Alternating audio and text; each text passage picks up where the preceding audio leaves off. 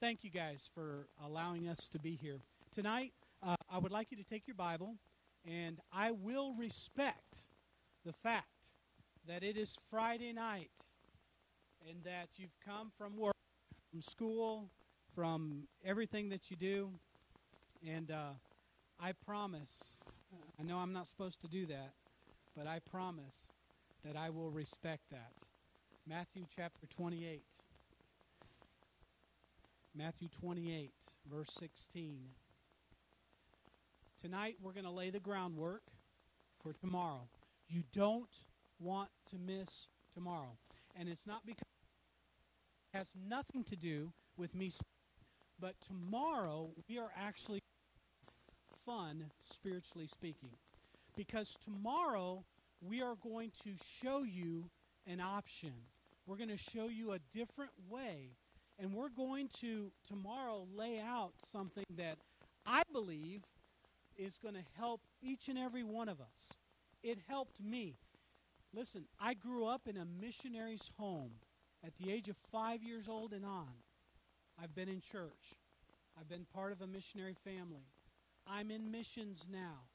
Four years ago, God showed me something that totally changed my ministry. And it changed my life, and it got rid of that fear and the guilt of not telling people about Christ. Tomorrow, I'd like to help you with that. If you'll allow me, we're going to have two sessions. The first session, we're going to cover some stuff that's going to lay the groundwork for the second session. You don't want to miss either one. I mean, if you have to choose one or the other, I understand, but you don't want to miss. Uh, you don't want to miss them both. The reason being, in that second session, we are actually going to walk you through leading someone to Christ. It is so fun. It's exciting, and um, I want it to be that when when we're done tomorrow, that you'll be able to say in your heart and in your mind, you'll be able to say, "I got this," because God's got this, and we can do this because it can be done. Okay? So you don't want to miss tomorrow. What time we start? 11 o'clock? 11 o'clock, and we are going to be pushing it to get it all in by 12 because we have a chili cook off, and that's a big deal around here. That's what I hear. And so uh, we'll be done by 12, and then we'll start that second session. And when you're done, you will have the tools that you need to lead somebody to Christ. Now, know this it's not automatic and it's not a magic potion that you get. It does take practice. And the more you practice, the better it gets. The more you practice, the easier it gets. Not easy in the sense that it, it's, it's, it's, it's easy as in, oh, I got this. Every time I walk in to, uh, I call them a salvation appointment, and we'll find a little bit more about that tomorrow um, I walk in with confidence, respectful confidence, that that the Holy Spirit has gone in front of me, before me, and He has already worked on a heart. And so I go in there. Carmen's usually praying up a storm, and I go in by faith, thanking God for what He's going to do. I have experienced something in the last four years that I have not experienced in the last 20. And that is making these salvation appointments, I have had all but I would say four or five not receive Christ once I've set these salvation appointments. I have never had that happen before, before I got to Mexico. And I want to share that with you. I believe it's it's just an option. It's not the only way. It's not uh, it's not the only Bible way, but it, it is a way that that we're going to present, and we're going to see it biblically, and we're going to see what Christ did, and then we're going to try to apply it to our lives, and you're going to have fun in it. I know you will. It'll be exciting. Matthew 28. Matthew 28. We need to get right on on this and lay the groundwork. We're going to look at the compelling nature of the Great Mission. Matthew 28, verse 16. We've read this verse many times and several of these verses, but 16 says, Then the eleven disciples went away into Galilee and into a mountain where Jesus had appointed them, And when they saw him, they worshipped him, but some doubted. And Jesus came and spake unto them, saying, All power is given unto me in heaven and in earth. Go ye therefore and teach all nations, baptizing them in the name of the Father and of the Son and of the Holy Ghost, teaching them to observe all things whatsoever I have commanded you. And lo, I am with you always, even unto the end of the world. Let's pray. Lord, um, there's no way that that this message can be shared without your help. I realize that. And so, Holy Spirit of God, I ask that you'd speak to our hearts tonight and that you would take your word and apply it to our lives. And may it be effective and may, may it uh, may it do a may you be able to work through us tonight and through your word. In Jesus' name we pray. Amen. It has always been God's desire to reach the world. God's original purpose for creating man was for fellowship and personal relationship and a daily walk. If you go back, and we're going to cover this tomorrow, or yes, tomorrow. Sorry, I've got Spanish and English just playing games in my brain right now. So please forgive me if if stuff is, is mixed around. I normally only preach and teach in Spanish, so this is this is exciting. Hallelujah. And that's why I wrote it down. The original purpose for God creating man was for fellowship. He makes man on the sixth day after he had made everything, did he not? And then he takes and he makes man and he places him in a perfect environment. To work? No. To do something? Not that I can tell. He just puts them there because he wants to come down every day in the cool of the day. Hallelujah. And he just wants to have fellowship with mankind. The original purpose for God creating man a daily walk in a personal relationship. It wasn't until man was separated from God because of sin that nations were formed. And then when he needed a witness nation, a missionary nation, he then calls out Israel to reach the rest of the world. But then it wasn't until Israel fails to accomplish what God requested that we come to Matthew 28, where we find the words of Jesus make disciples of all nations. This in the original language that it was written in, it gives the idea go ye, and, and, and talk about that tomorrow again. But go ye means as you are going, make disciples given to a group of around 500 disciples on a hillside in Galilee who were the remnant, believing remnant of an apostate Israel. And it was to them, all those who would be of like precious faith with them, including ourselves by application, that this command comes. We see in 1 Timothy, and let's look there really quick. We're going to be looking at several verses tonight, but in 1 Timothy chapter 2. 1 Timothy chapter 2 in verse 3, the Bible says this For this is good and acceptable in the sight of God, our Savior, who will have all men to be saved and to come unto the knowledge of the truth. That is his desire. So the heart of God has always been a heart desirous to reach the world. When man blew it in the Garden of Eden uh, on his own free will, he decided he was going to disobey. God says, I still love them. I still love him. And I still want that walk. I still want that relationship. John 3:16, we know it's me. And it says, "For God so loved the world that he gave his only begotten Son, that whosoever believeth in him shall not perish, but have everlasting life. So it's no surprise then that he calls for making disciples of all nations. To make disciples is the heart of our calling. Luke chapter 14, verse 23 says, Go out into the highways and the hedges and compel them to come in, that my house may be filled. When you look up the word compel, it has several meanings.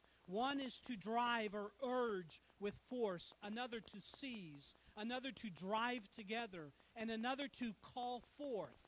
That is why we are here. We exist just for that. The teaching, the preaching, the praise, the choir, the special, the prayer, the fellowship, the soccer, the chili cook off, and all such things that we hold near and dear are simply a means to an end, and it's an eternal, and that is making disciples. The idea of making a disciple is a beautiful term. The word matheteo, the verb used here, carries the idea of a believer and a learner.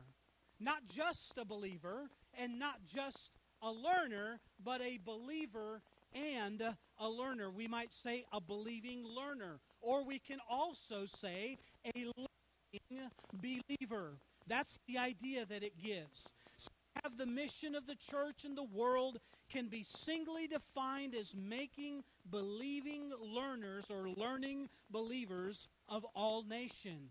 Brother, uh, Brother Phil mentioned Acts chapter 1. Acts chapter 1, we'll go there if you don't know it by heart already.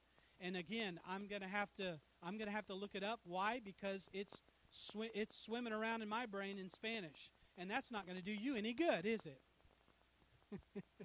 Acts chapter 1 and verse 7, the Bible says, And he said unto them, It is not for you to know the times or the season which the Father hath put in his own power, but ye shall receive power after that the Holy Ghost is come upon you, and ye shall be witnesses unto me, both in Jerusalem and in all Judea and in Samaria and into, unto the uttermost part of the world. Then we go to John chapter 17. I told you we'd be looking at several verses, but John chapter 17 and verse 15, the Bible says, I pray not. Christ is speaking. I pray not that thou shouldest take them out of the world, but that thou shouldest keep them from evil. They are not of the world, even as I am not of the world. And then he says, Sanctify them through thy truth. Thy word is truth.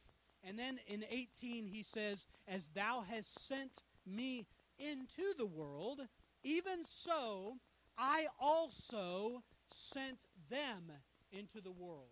Those of you that have Christ in your heart, you've received Jesus as your personal Savior. You've had that moment where you realized you were a sinner, that you were on your way to hell, and that you, in your own self, could not do anything about that but you received Christ as your personal Savior and you accepted that free gift of salvation, the Bible says that as He, as, as the Father sent Christ into the world, even so have I also sent them. He sent you into this world on purpose. That's why He saved you. That's why He saved me. That's why He has placed us in this world, is so that we can be a witness and we can make disciples. So we align ourselves with the calling and commission that has always been the heart of God. You have from Matthew chapter 4 through Matthew 28, nothing has changed. The tragedy, however, for the body of Christ, for us as believers, the church, is that many have lost sight of this great mission. How do we stay focused then? How do we not lose sight of God's mission? Let's look briefly at Matthew 28 again, verse 16. Matthew 28 and verse 16. For it is here that we see some attitudes of the disciples towards the end of Christ's ministry on the earth. We have some attitudes of the disciples. We'll start with the first one Matthew 28 and verse 16. The Bible says this. If I can get there. There we go. Then the eleven disciples went away into Galilee, into a mountain where Jesus had appointed them. We find here the disciples were what? They were available. They were where they were supposed to be. The disciples weren't always where they were supposed to be. We can look at John 21, and many of you already know what happened there. In the beginning of chapter uh, 21 of John is where um, Christ had told them to wait for him somewhere. And, the, and, and Peter, he got all bent out of shape and, and, and, and he said, Listen, I stink at this being a, a disciple thing, so I'm going to go fishing. That's something that I know. And so he had influence over the other disciples, and he said, I'm going fishing. The other ones said, Well, we're going fishing with you. And they totally disobeyed God and weren't where they were supposed to be, and they just went fishing. And that night they caught what? Nothing. And in the morning, guess who was on the shore? And they didn't see him at first, but he already had fish and he had it over the flames. And he said, Hey, you guys catch anything? God does have a sense of humor. And as soon as he said that, when, it, when, it, when, it, when he said that and he said, listen, why don't you try the other side? And, and you can imagine the frustration. All night, they know they're fishermen. They know, they know how to fish, they know where to fish, they know when to fish, and they caught nothing. And here's Christ turning fish over on the flame. And, uh, and, and they knew it was him. But here, they were available. Here, they were, they were where they were supposed to be when they were it starts with being available. Weekend, we're going to look at a lot of things. We're going to learn a lot of things. But none of it is worth anything if you're not available. You say, well, how, how, how in the world? I mean, I'm not a missionary, I'm not a pastor. God's not asking you to do that. Because if He were, you would know it. And you would be in direct disobedience if you weren't doing it and things would be happening in your life. But we just have to be available where we are at. Right here. In Millage, you don't have to be in Merida. You don't have to be somewhere else around the world to be available. It starts with being available where God has placed you. They were where they were supposed to be when they were supposed to be there. That's all you have to do is be available. Sometimes being available means not knowing where you're supposed to be going or where you're headed. We have that example in Hebrews, and we won't look there for sake of time, but Hebrews chapter 11 and verse 8, we know it as the chapter, the hall of faith, if you would. And there it mentions Abraham talks about his faith.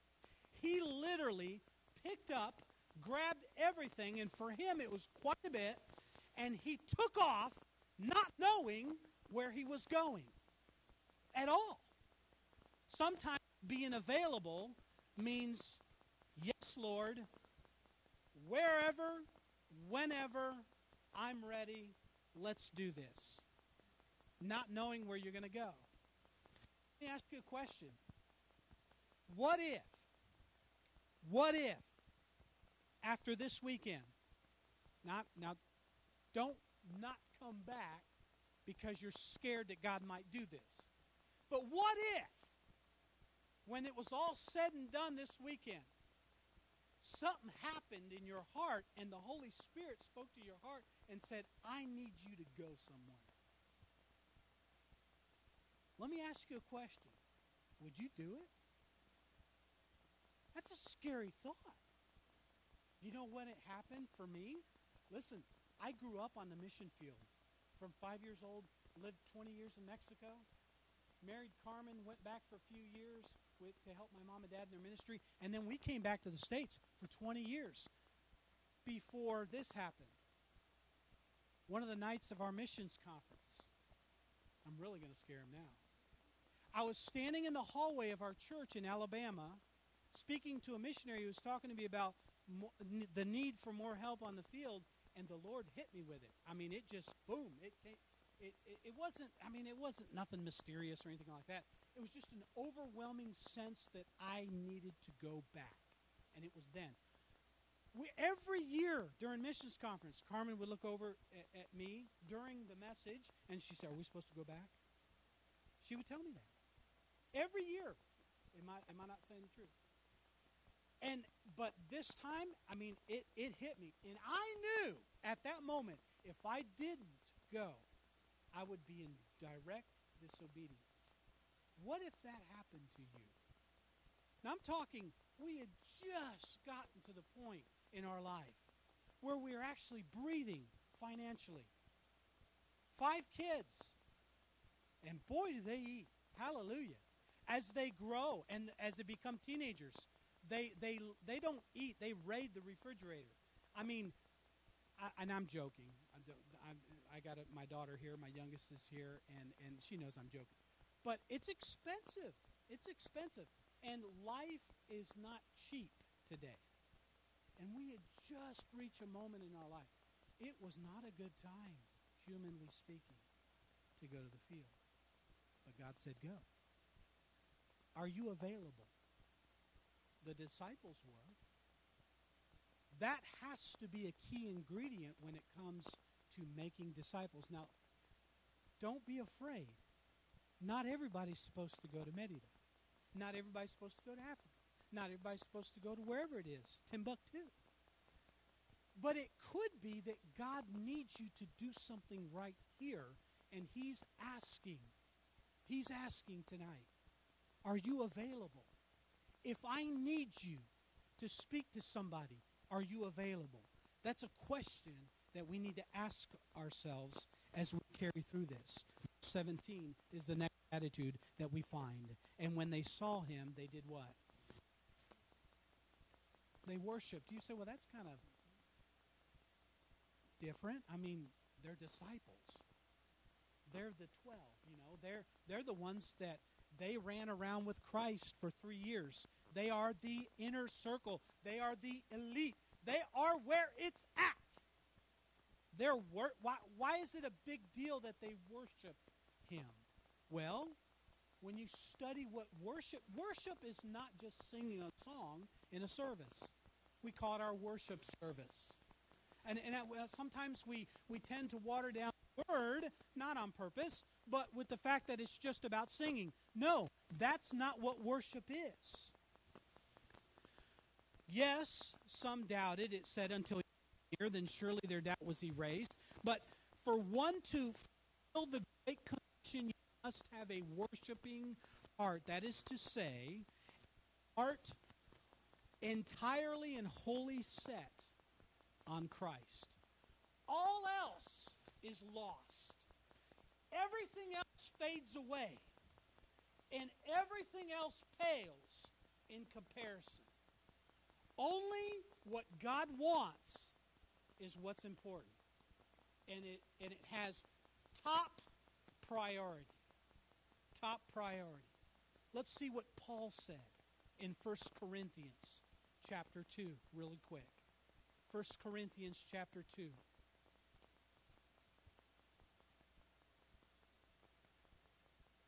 Verse 1 said, But I determined. I'm in second. I need to go to the first one, don't I? It always helps. Paul, called to be an apostle of Jesus Christ through the will of God, and Sosthenes, our brother, unto the church. He says, maybe it is second.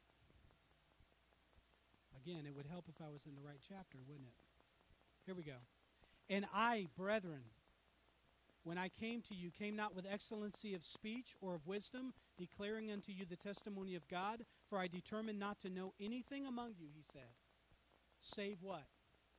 Jesus Christ and him what? Crucified. And I was with you in what? Weakness and in fear and in much trembling, and my speech and my preaching was not with enticing words of man's wisdom. Are you getting this? It doesn't it doesn't have anything to do with talent, capability, but in demonstration of what? Of the Spirit and of power. Whose power? The power of the Holy Spirit, the power of God. That your faith should not stand what? In the wisdom of men, but in the power of God, it says. That's what Paul says about it. In Philippians chapter 3, we see, we see some more. In Philippians chapter 3 and verse 10, the Bible says this that I may know him and the power of his resurrection and the fellowship of his sufferings, being made conformable unto his death, if by any means, he says, I might attain unto the resurrection of the dead. Not as though I had already attained, either were already perfect, but I follow after, if that I may apprehend that for which also I am apprehended of Christ Jesus. Brethren, he says, I count not myself to have apprehended, but this one thing I do, forgetting those things which are behind, and reaching forth unto those things which are before, he says, I press towards the mark for the prize of the high calling of God in Jesus Christ.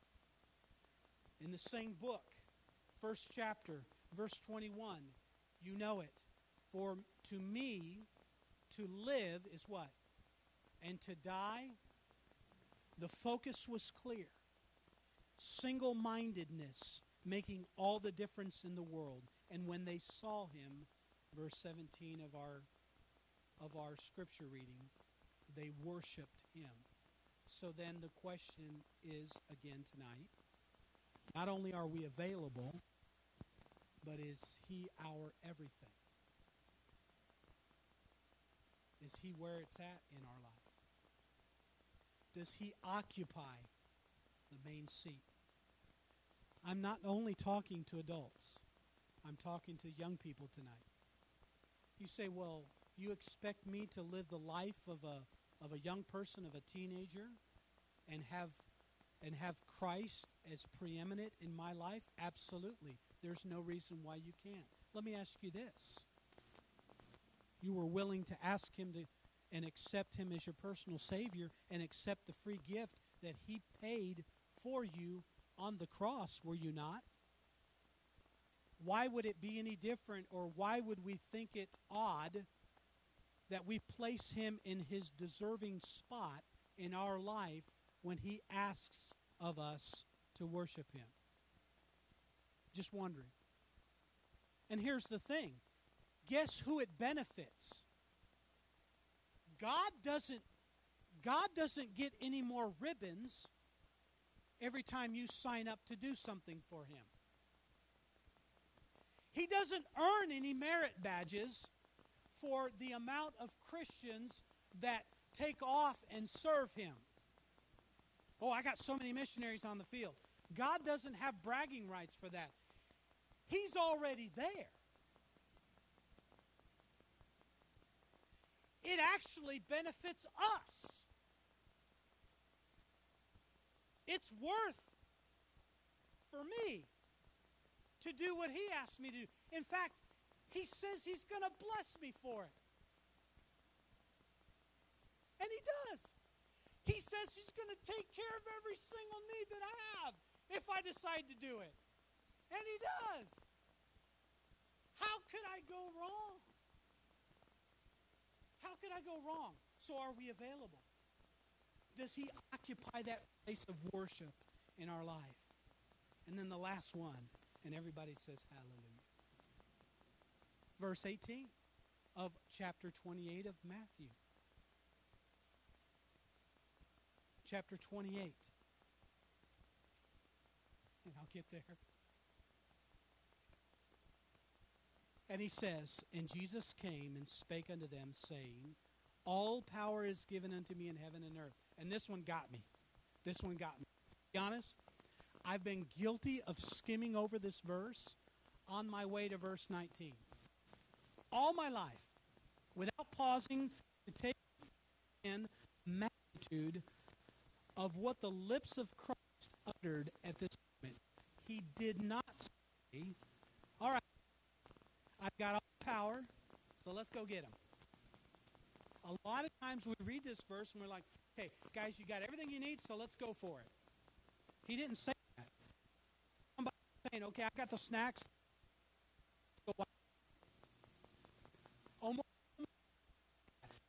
He said, all power is given unto me in heaven and earth. What is he saying? He's saying, I have all authority. All authority, both in heaven and in earth. All authority God gave Christ. He said, It's all yours. You are where it's at. All authority is Matthew 4:23 over sickness, over 424 and many other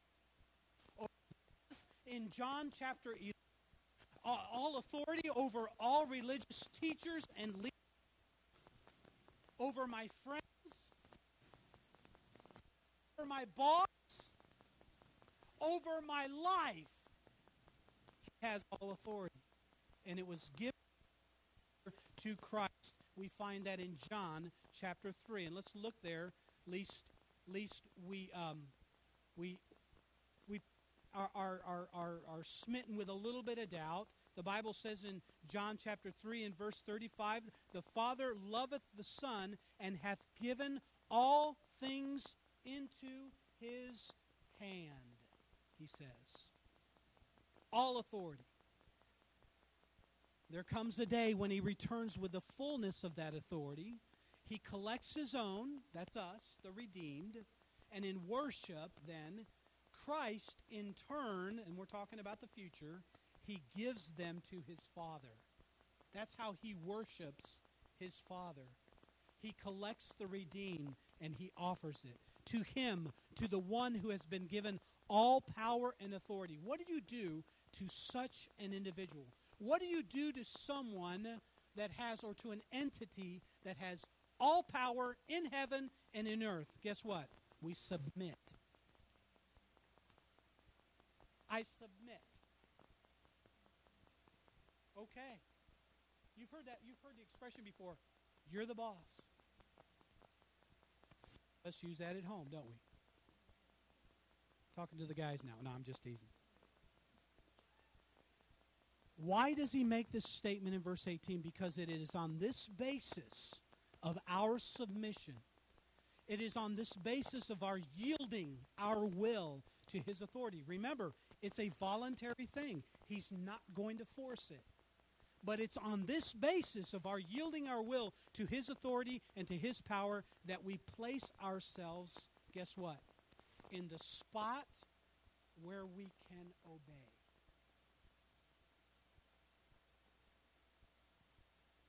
If you're not submitted, you can't obey. It's not possible.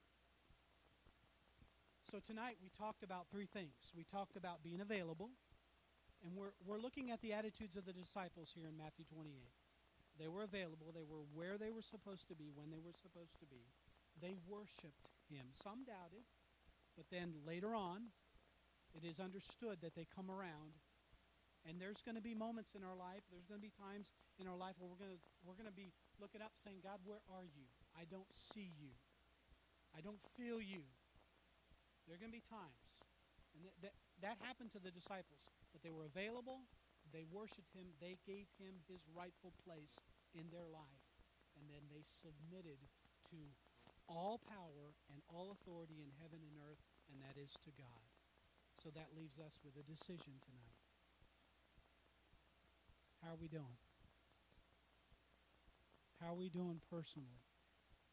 Not talking as a church, talking about each person in their own heart, not in front of everybody, but in, in front of Almighty God, the one who has all authority, all authority and all power. How are you doing tonight? Are you available? Does he occupy his rightful place in your life in every part of your life? Is there something that if God were to say, hey, I need that, would you say, okay, here? Or would you be reluctant to take your hands off and allow Him to take it? Amen. submit because we're not going to be able to obey unless we do that. Many of you have kids. Many of you know that the early part of raising your children has to do with their will. And it has to do with teaching them that it's better if they obey. Because you're training them. You're training them how they're going to respond in life to everybody in authority around them. You work with them, and it's hard work. You have to be consistent. And eventually they have to give in. They have to submit. Why? You've heard it. You've said it. I'm the mom. I'm the, until you until you start paying your own rent. Under my house, under my roof, we've we've made those statements, have we not? God says this. I'm the boss, but I'm not going to make you. He wants us to do it willingly. Because forced love is not love. Forced respect is not respect. Forced submission is not truly yielding. You'll never be happy if you're doing it begrudgingly. I would encourage us tonight as we go into this weekend. Honestly, I'm I'm excited and I already know what I'm going to teach. In fact, I've been living it for the last 4 years and I'm excited about tomorrow. Why? Because it freed me up. It got rid of the guilt in my life. Be honest with me. Every week that goes by, you're thinking, man, I didn't tell anybody about Christ this week. And Brother Phil's going to get up there and he's going to he's going to rip my lips off. No, he's not going to do that. But he's he's going to he's going to preach and he's going to teach out of the Word of God, and we're going to talk about about about reaching the world. And man, it's missions conference week, and I haven't told anybody. And you're just ridden with guilt, and the more guilt you have, the less you feel like, you, the less you feel worthy of doing it. You know, listen, it's not about that. God says it's okay. Listen, I got this. I got this. All I need you to do is be available. Give me my rightful place. And if you'll yield to what I have in store for you, man, it'll be easy to follow what I have for you. Where you're at and what he has you doing right now. Not what somebody else. Let's pray. And if God has spoken to your heart tonight, I'm not going to take a long time. I'm just going to say this. I'm going to pray. And if you'll do me a favor tonight, if you want, it's not it's not a forced thing, but I hope you would. I hope that right now you would say in your heart to the Lord, whatever it is that he spoke to you about, Lord, I'm tired. I want to give you the rightful place in my life. I'm available. Whatever you want me to do, I'll do. And Lord, whatever you have for me to learn this weekend, I want to learn. I want to I, I want to see what you got in store for me. I want to see what exciting things you have. If you would, would you pray right there in your chair and talk to God? Whatever it is that he spoke to you about, go ahead and talk to him for just a few moments. And I'm going to pray, and then I'm going to turn it over to Brother Phil, and we'll be done for tonight. Thank you for coming out tonight. Thank you for taking time. Father,